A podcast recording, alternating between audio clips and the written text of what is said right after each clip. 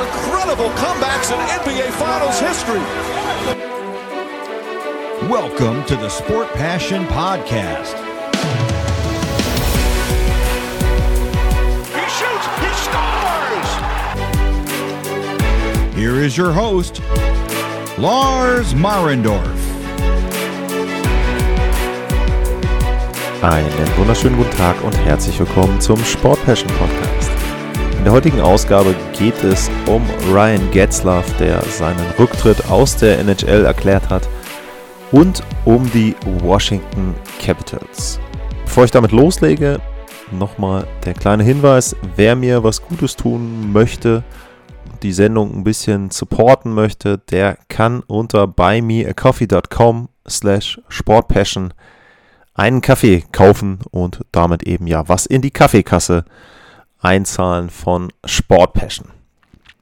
Ich habe es erwähnt, Ryan Getzlaff hat angekündigt, dass er nach der Saison seine Karriere beenden wird. Er hat 17 Jahre gespielt in der National Hockey League und er hat seine komplette Karriere bei den Anaheim Ducks verbracht, was ja mittlerweile auch schon wirklich außergewöhnlich ist. Auch in der NHL ist es ja so, dass viele Spieler dann zum Ende hin doch nochmal den Verein wechseln. Bei ihm gab es da diverse Gerüchte in den letzten Jahren, speziell natürlich auch, als dann sein größerer Vertrag ausgelaufen ist. Aber man muss natürlich dazu sagen, komme ich auch gleich noch zu im Verlaufe seiner Karriere, er hat den Stanley Cup mit den Anaheim Ducks gewonnen. Das heißt, er hat zum Beispiel nicht die Situation gehabt, wenn man das jetzt mit einem Claude Giroux vergleichen will, weil der ja vor kurzem getauscht wurde. Ryan Getzlaff hatte den großen Erfolg schon bei den Anaheim Ducks und musste dementsprechend nirgendwo mehr hingehen. Er musste nirgendwo beweisen, dass er einen Stanley Cup gewinnen kann, sondern das hat er relativ früh in seiner Karriere schon geschafft. Ja, Getzlaff ist der All-Time-Leader in der Geschichte der Anaheim Ducks mit 1150 Spielen. Er hat die meisten Assists mit aktuell 731 und die meisten Punkte 1013 und ist damit natürlich zementiert als Legende bei den Anaheim Ducks. Also ich bin mir ziemlich sicher, dass er sein Trikot und beziehungsweise dass seine Nummer unter die Hallendecke gezogen wird im Honda Center und dass man die nie wieder vergeben wird bei den Anaheim Ducks. Interessanterweise, wenn man es genau nehmen will, ist er nicht bei den Anaheim Ducks in die NHL eingestiegen, sondern damals noch bei den Mighty Ducks of Anaheim. 2005, 2006 war das der Fall und die haben sich danach ja umbenannt in äh, Anaheim Ducks und die Saison 506, das war die erste von Getzlaff und das war ja auch die erste nach der verlorenen Saison 0405. Und da ist er eingestiegen als Rookie, um, ich sag mal, solide Spielzeit, 57 Spiele, um 39 Punkte. Er war ein Erstrundenpick der Anaheim Ducks 2003 an 19. Und ich sag mal, dafür ist der Einstieg auch okay. Um, knapp 40 Punkte in 57 Spielen, das ist nichts Überragendes. Also er hat auch, äh, so wie ich das hier sehe, keine Stimme äh, für den Rookie of the Year bekommen, aber eben auch nicht komplett enttäuschend. Seine zweite Spielzeit, das war dann allerdings schon eine historische, nicht unbedingt aufgrund seiner Zahlen, sondern weil die Anaheim Ducks da tatsächlich den Stanley Cup gewonnen haben, damals dann gegen die Ottawa Senators. Getzlaff hat da alle Spiele gemacht in der regulären Saison, 82 waren das und hatte da 25 Tore und insgesamt 58 Punkte. Und wenn ich dann mal auf die Playoffs gucke, ähm, da war es schon so, dass er da dann als Spieler in seinem Sophomore Year, also mit 21 Jahren, eine wirklich gute Rolle gespielt hat. 21 Spiele hat er insgesamt gemacht, 17 Punkte, 7 Tore dabei. Also das finde ich persönlich im zweiten NHL ja schon sehr, sehr respektabel und äh, da hat er eben dann schon gezeigt, dass man mit ihm rechnen kann, auch vor allem in den Playoffs. Ähm, denn auch da führt er die DAX-Statistiken an und da hat er wirklich Werte, wo man sagen kann, da ist er im, ja, ich sage jetzt mal Superstar-Bereich, wenn es da jetzt auch irgendwelche ähm, klaren Kriterien natürlich so nicht gibt, aber er hat dann insgesamt, wenn man sich seine gesamte Karriere anguckt, 120 Punkte in 125 Playoff-Spielen, also fast ein Punkt pro Spiel. Das finde ich schon wirklich respektabel, sehr, sehr gut da und ja, dementsprechend da auch in diversen äh, Kategorien bei den Anaheim Ducks vorne mit dabei. Wenn man dann mal so ein bisschen die ähm, Karriere von Getzlaff durchguckt, äh, wie ging es dann weiter? Ähm, er persönlich hatte dann zum Beispiel äh, seine beste Spielzeit, was die Punkte betrifft, dann 2008, 2009, da hat er 91 Punkte gesammelt, da waren 66 Vorlagen dabei, also er war immer jemand, der sehr viele Vorlagen gegeben hat, nicht unbedingt so der Torjäger. Er hatte eine einzige Spielzeit, das war die 13-14. Da hat er 31 Tore geschossen, 87 Punkte waren es dann insgesamt. Ja, aber ansonsten, er hat eben einmal 31 Tore, dann hatte er viermal über 20 Tore, wobei das dann immer nur, wenn man so will, 25 bzw. 24 waren.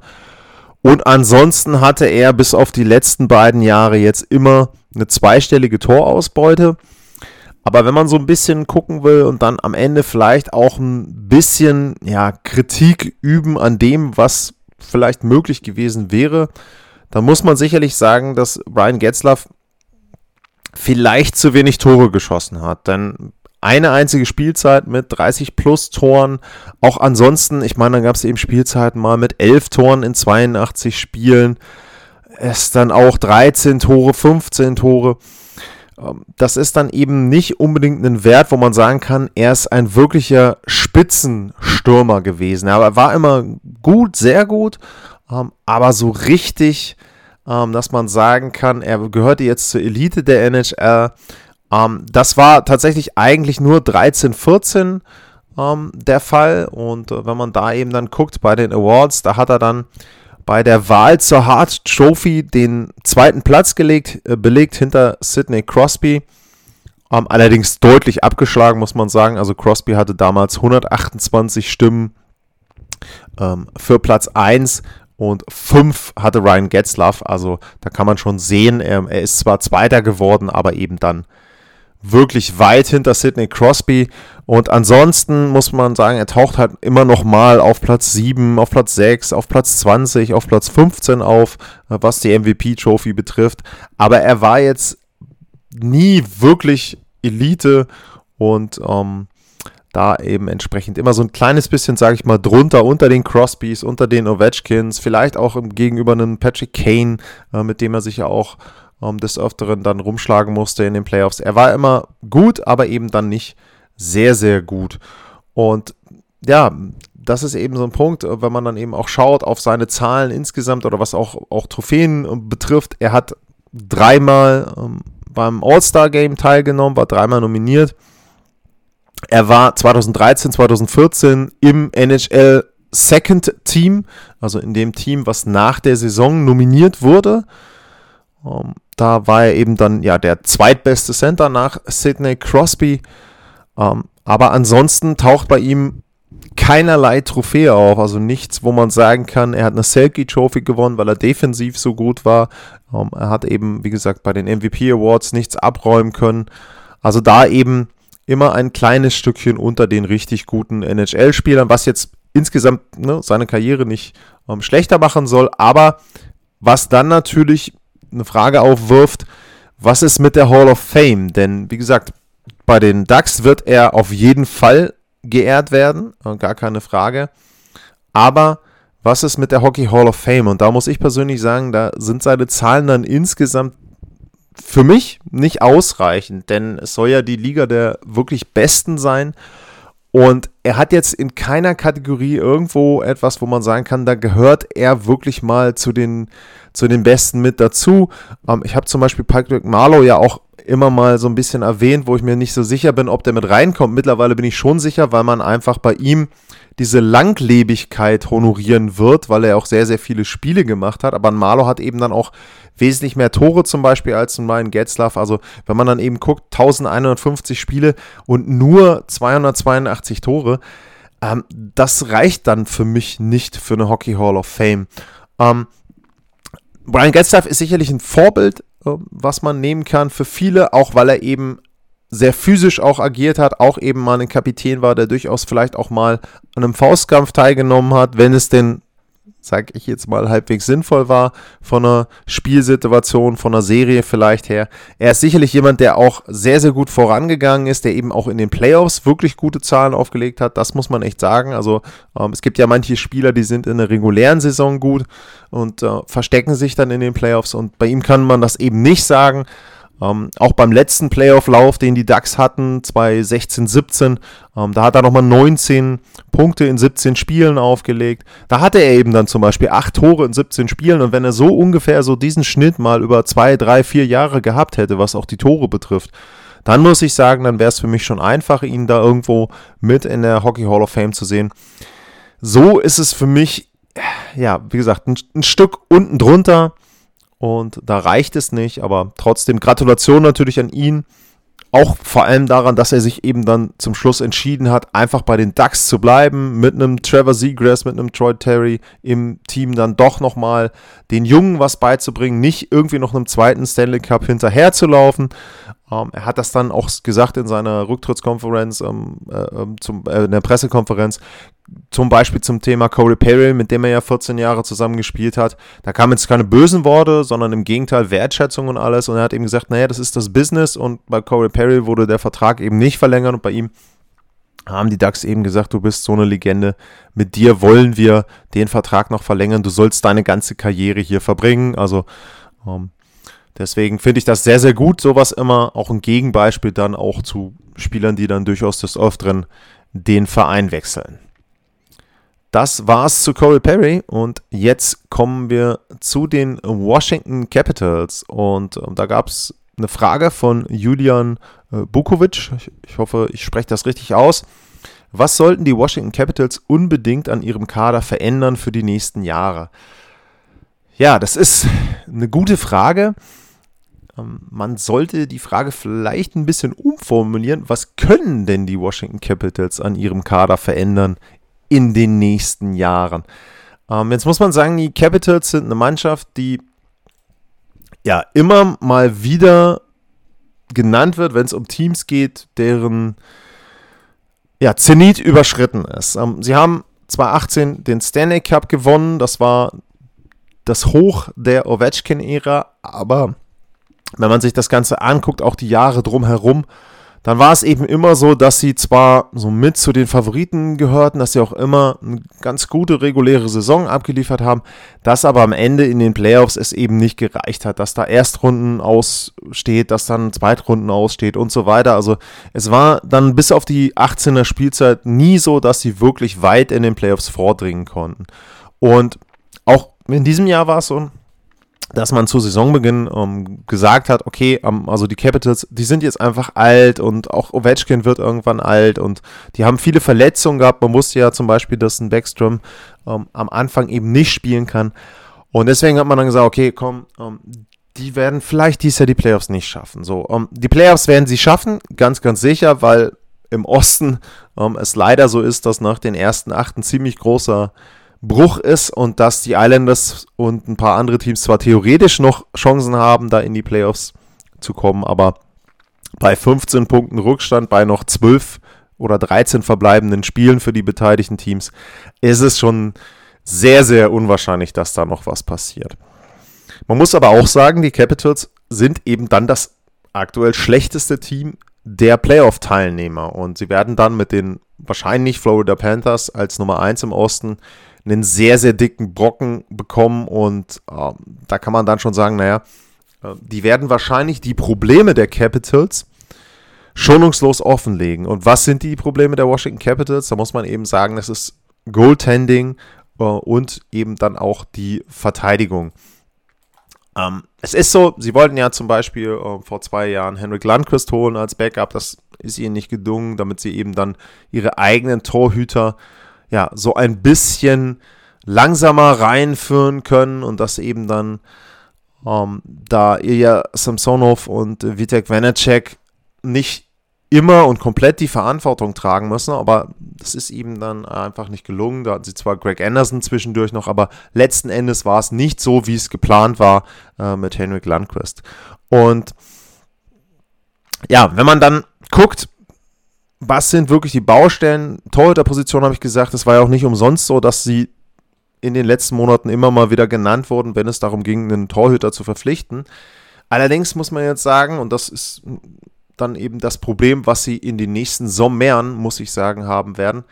Die Washington Capitals haben viele hochdotierte, langfristige Verträge. Wenn man da einfach guckt, Ovechkin vorneweg, 9,5 Millionen bis Ende 2026. Äh, Backstrom 9,2 bis Ende 25. Kuznetsov 7,8 bis 25. TJ Oshie 5,75 bis 25. Äh, wenn ich das grob überschlage, da sind wir schon irgendwo bei 35, 36 Millionen ähm, die sie in vier Forwards investiert haben. Dazu kommt noch John Carlson mit auch 8 Millionen pro Jahr, auch bis 2026. Das heißt, das zusammengerechnet bist du bei 44 Millionen irgendwo grob in dem Dreh, die du die nächsten Jahre, die mindestens die nächsten zwei Jahre, drei Jahre noch fest in, äh, investiert hast. Anthony Mantha hat einen Vertrag über 5 Millionen, Tom Wilson hat über 5 Millionen. Auch die Verträge gehen noch Minimum zwei Jahre. Ähm, das heißt, sie haben wenig Geld zur Verfügung, um etwas am Kader zu machen. Wenn man jetzt sagen würde, man möchte die Torhüterposition verbessern. Ja, wo kannst du das machen? Dann guckst du und sagst, okay, ähm, vielleicht ein Lars Eller, dass man den tauscht. Der verdient dreieinhalb Millionen im Jahr. Vielleicht kannst du dann sagen, okay, für anderthalb Millionen kriege ich einen anderen ähm, besseren Spieler oder nicht besseren Spieler, sondern einen Spieler, der die Rolle ähnlich ausfüllen kann, sage ich jetzt mal. Spar mir die zwei Millionen, kann die zwei Millionen in Torhüter investieren.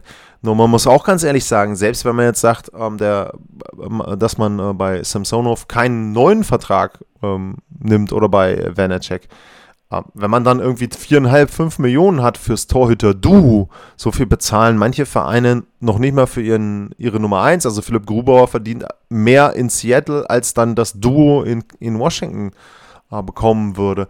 Das wird sehr, sehr schwer, da in irgendeiner Form eine Verbesserung ja, vornehmen zu können unterm Salary Cap. Ähm, dann musst du eben gucken, wenn du denn ähm, dann auch deine, sage ich mal, dritte, vierte Reihe schwächst, was hat das für Auswirkungen? Wenn man sich dann einfach mal anguckt, wie alt sind denn die Spieler? 36 Ovechkin, 34, 35, wenn man Oshi nimmt, Backstrom 34, hatte ich gesagt. Ähm, dann auch in der Abwehr. Carlson ist auch schon 32. Dimitri Orlov ist 30. Also du findest bei den Capitals wenig Spieler, wirklich wenig Spieler, die unter 30 Jahre alt sind und sagen kannst, okay, die könnten zu den Bausteinen gehören. Anthony Mantha gehört dazu mit 27. Ähm, Conor McMichael, das ist sicherlich so das größte Prospect. Ähm, der ist aber 21 Jahre alt und bei dem, wenn man sich jetzt die Zahlen von dem anguckt, ähm, dann sieht man schon äh, zum Beispiel, dass der dann vielleicht ja, jetzt äh, merkt, ähm, dass er in seiner ersten Spielzeit in der, in der NHL ähm, einfach dann irgendwo in so, ein, in so ein Loch fällt oder gegen eine Wand läuft, sozusagen, ähm, wenn man das so sagen will. Ähm, dass er da eben einfach ähm, ja, nicht mehr die Punkte macht, die er zum Beispiel im November, Dezember ähm, gemacht hat, sondern dass ihm irgendwann nach 40, 50, 60 Spielen geht ihm dann die Energie aus, was ja auch vollkommen in Ordnung ist, was auch ähm, normal ist für junge Spieler, dass eben bei einem 21-Jährigen da irgendwo zwischendrin mal ähm, so eine kleine Delle ist in der Leistung und dass er dann eben die nicht mehr bringen kann. Er hat jetzt 64 Spiele gemacht, 18 Punkte. Ja, sage ich jetzt mal, ist vielleicht nicht das, was man sich erwartet hat, aber ist auch noch okay.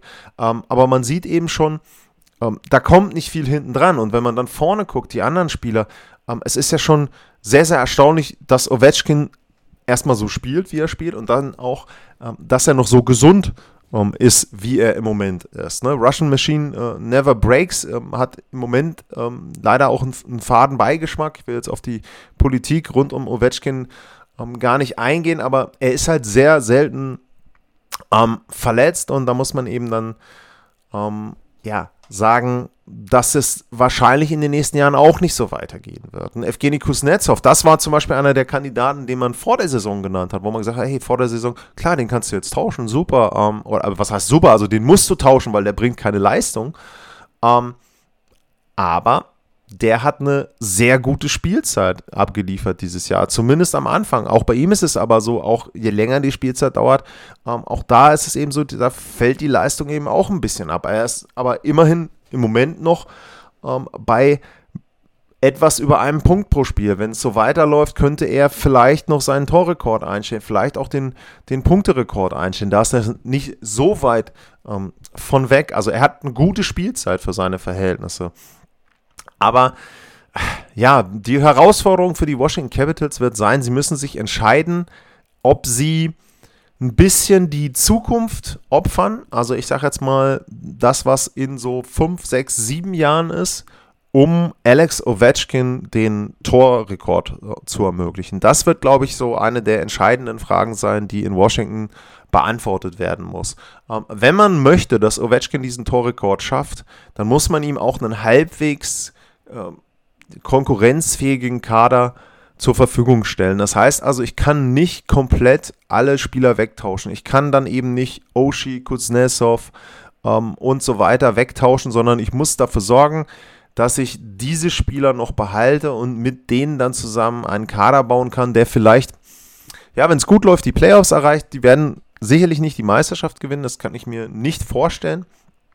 Um, ähm, aber dass man zumindest sagen kann, okay, wir geben Ovechkin die Möglichkeit, in den nächsten Jahren immer 30 plus Tore zu schießen. Wie viel das dann letzten Endes sind, okay. Aber wenn er so diesen 30 plus Tore-Schnitt halten kann, ähm, dieses Jahr sind es ja ähm, nochmal deutlich mehr, dann könnte er eben den Rekord von Gretzky brechen. Und das ist, glaube ich, so ein bisschen die Zielsetzung in den nächsten Jahren bei den Capitals. Ansonsten muss man sich da keine großen Hoffnungen machen, auch was den Prospect Pool betrifft. Ähm, da sind sie im Moment im Ranking, wenn man das bei The Athletic gelesen hat, da waren sie 26. Ähm, dieses Jahr im Ranking. Letztes Jahr waren sie noch auf 23, sind sie, glaube ich, auch drei runtergegangen dann. Ähm, also auch da sieht man, das wird nicht besser, wenn man sich anguckt, was sie für Draft Picks haben. Ähm, Sie haben zwar ihre Erstrunden-Picks alle drei noch in den nächsten drei Jahren, aber ansonsten sind die Picks dann auch teilweise schon ausgedünnt. Da fehlt mal ein Viertrunden-Pick, Drittrunden-Pick. Also es sind auch nicht mehr komplett alle da. Was ja auch okay ist, also sie haben ja versucht, auch dieses, dieses Titelfenster von Ovechkin zu verlängern. Ähm, meiner Meinung nach ist das jetzt geschlossen. Also das würde ich ausschließen, dass die Capitals einen Titel gewinnen können. Ähm, aber trotzdem kann man ja versuchen, noch so ja, konkurrenzfähig, habe ich gesagt, ähm, zu sein, dass man eben ihm diesen Rekord ermöglicht. Und dann wird es irgendwann gnadenlos ab 2024, 2025, 2026 dann losgehen. Und da wird dann gnadenlos äh, getankt, dann werden die Verträge, die auslaufenden Verträge werden dann halt einfach weggetauscht. Und ähm, ja, dann wird eben neu aufgebaut. Man muss sich zum Beispiel auch bei einem äh, Backstrom auch noch entscheiden, ob man da sagt, wir haben jetzt über Ryan Getzlaff geredet, bei den Anaheim Ducks, ob man auch da sagt, okay, komm, äh, Ovechkin und Backstrom, die gehören zusammen, da sorgen wir dafür, dass die beide zusammen eben dann ihren Vertrag ähm, hier bei uns ähm, ja, beenden ähm, und ihre Karriere hier beenden. Sie haben ja beide auch äh, No Movement beziehungsweise ähm, No-Trade-Clauses äh, mit bestimmten Konstellationen drin, wo sie das auch selber äh, schon ähm, dann entsprechend beeinflussen können. Also ja, ich glaube, dass sie eben Ovechkin klar im Fokus haben werden und ansonsten, ich meine, die Frage war, was, was äh, würde ich machen? Ich würde auf diesen Rekord gehen. Ich würde einfach versuchen, meiner Franchise, die ja auch ansonsten nicht so viel Geschichte hat, ich meine, ein Stanley Cup-Sieg am Jahr, ne, Respekt, haben andere Vereine nicht. Aber es ist jetzt auch nicht so, dass die Capitals äh, fünf, sechs Superstars hatten, Hall of Famer hatten in ihrer Geschichte, sondern das ist auch schon relativ dünn. Und wenn ich dann die Möglichkeit habe, den besten Torjäger der NHL-Geschichte dann in meinem Verein äh, zu haben, dann glaube ich schon, dass man die Möglichkeit nutzen sollte. Das waren meine Gedanken zu den Washington Capitals und ja, auch da natürlich wieder gerne äh, das Feedback. Das würde mich natürlich interessieren. Wie fandet ihr das? Ähm, seht ihr das auch so? Sagt ihr, nee, komm, äh, die Capitals müssen jetzt schon im Sommer alles umbauen und Ovechkin hin oder her, da muss man ihn vielleicht auch tauschen und ähm, was es alles für Möglichkeiten gibt. Gerne Feedback at Lars-Mar oder info at sportpassion.de. Da könnt ihr euch an mich wenden. Ja, und ansonsten natürlich die Bitte, vor allem jetzt so Richtung Saisonende, was habt ihr für Fragen zu den Teams, die jetzt rund um die Playoffs kämpfen? Also gibt es da auch Fragen? Was habt ihr vielleicht für Fragen schon zu Konstellationen? Welchem Team würde welche Serie gut passen? Welche Serie würde eher nicht gut passen? Ähm, also auch da, denke ich, äh, würde ich mich freuen, wenn ihr da einfach ja, Feedback habt, Fragen habt. Und ansonsten gilt wie immer, bleibt gesund und vielen Dank fürs Zuhören und dann bis zum nächsten Mal. Tschüss.